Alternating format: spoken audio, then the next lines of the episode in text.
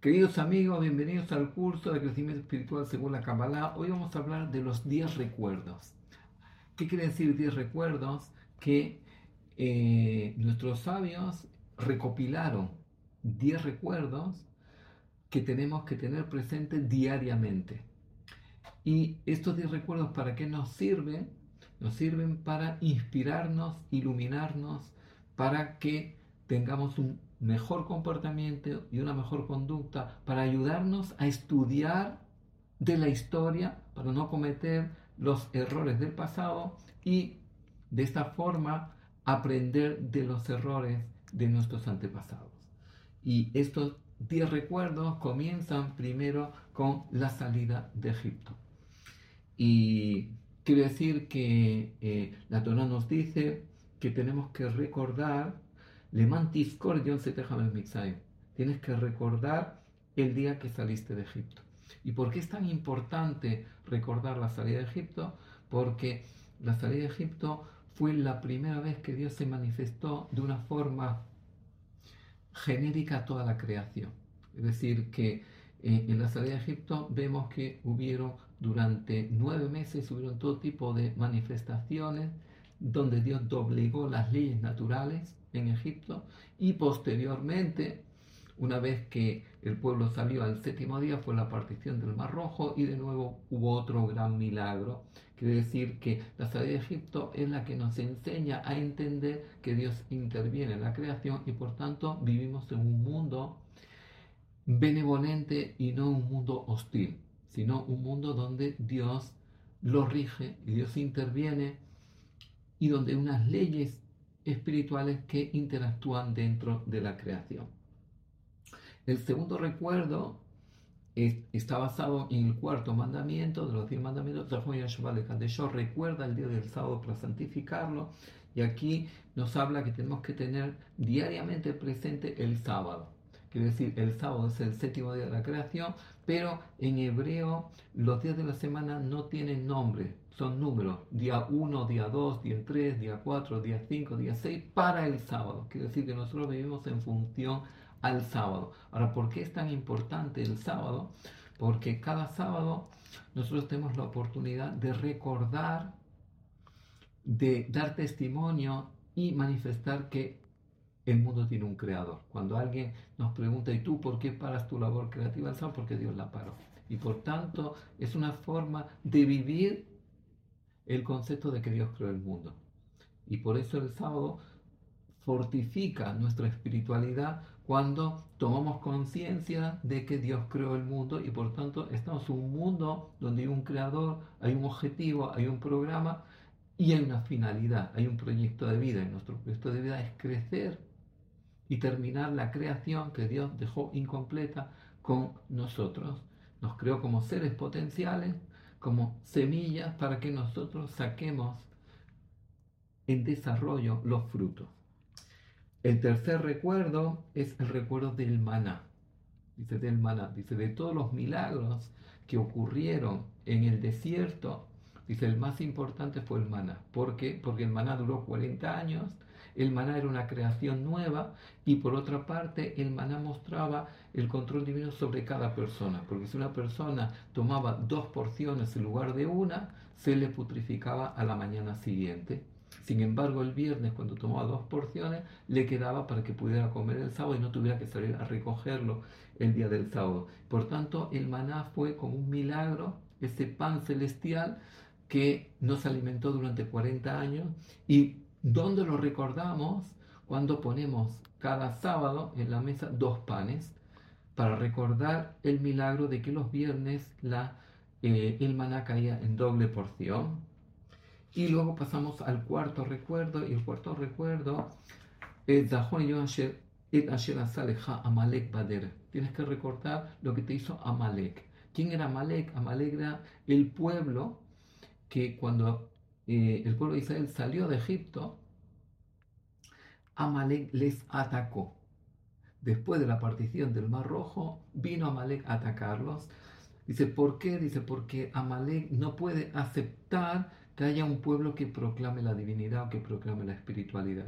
Amalek es la antítesis de lo que es la espiritualidad o la antítesis de lo que es llevar una vida en base a los mandamientos divinos. Y por tanto, nos dice aquí, tienes que tener siempre presente el recuerdo de Amalek. Tienes que tener siempre presente que las fuerzas del mal están ahí y tienes que estar en alerta para sobreponerte a esas fuerzas que en cualquier momento se pueden manifestar. Luego, eh, el quinto recuerdo es mantener presente la revelación del monte Sinai.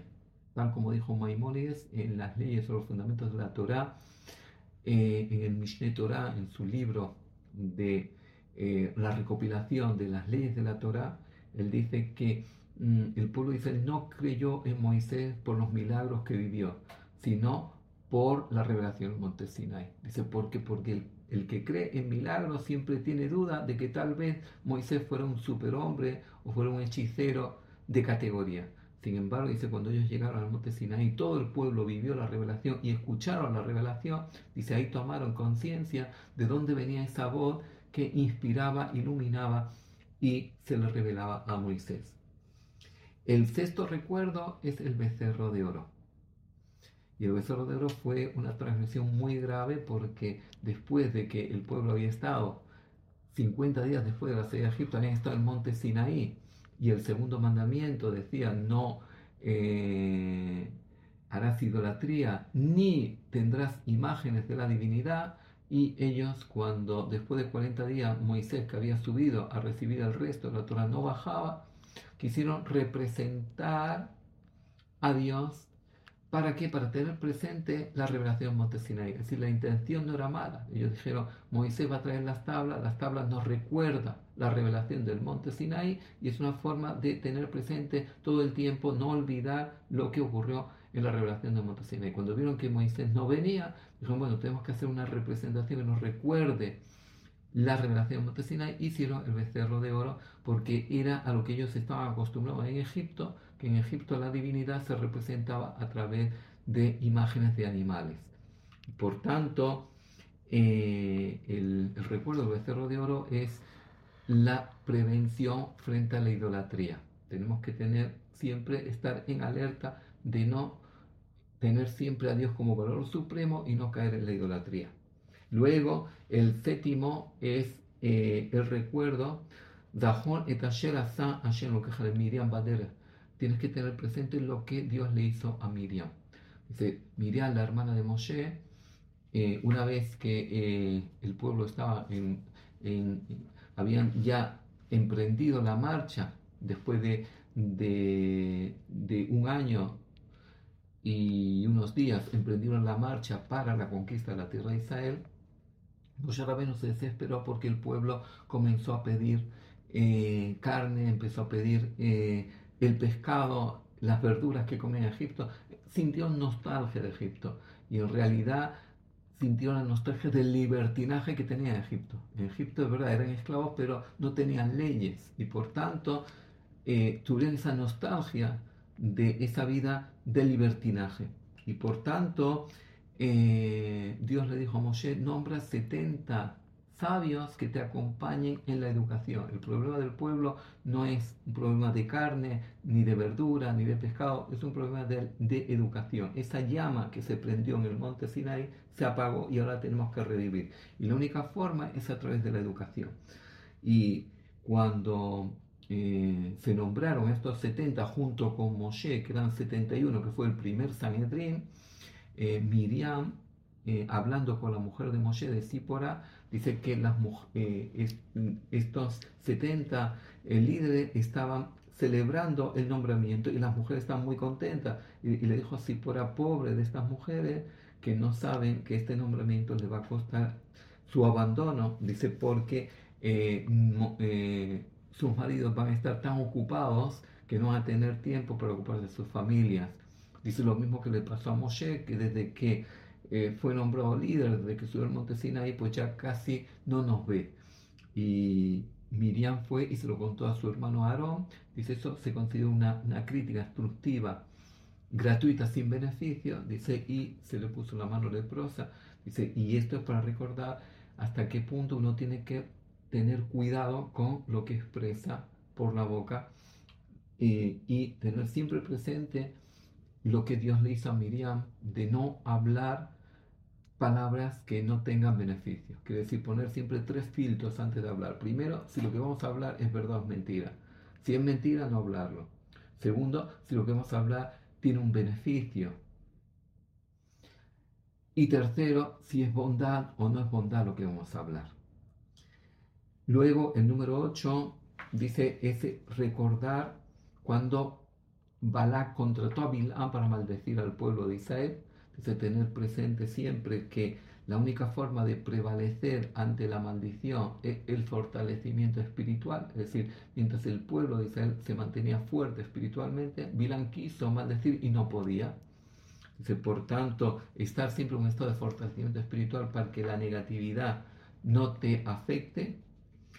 Luego, el 9 dice, recuerda que Dios es el que te da la fuerza para servir tú. Es decir, tener siempre presente que el esfuerzo está en nuestra mano, pero el resultado es la bendición que Dios nos da y no caer en el falso orgullo que el resultado es la obra de mis manos. Sentir todo el tiempo la sociedad del hombre con Dios.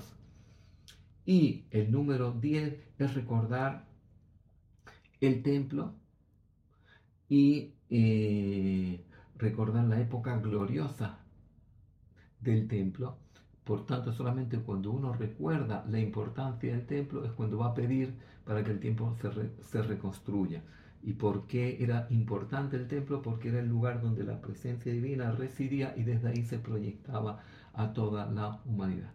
Y estos son los 10 recuerdos que tenemos que tener presentes diariamente para construir nuestra mente bajo estos recuerdos y que estos recuerdos nos inspiren y nos iluminen en nuestra conducta, en nuestro comportamiento. Muchas gracias por estar un día más. Si les gustó, hagan like. Si todavía no se han suscrito a nuestra página, les invitamos a suscribirse.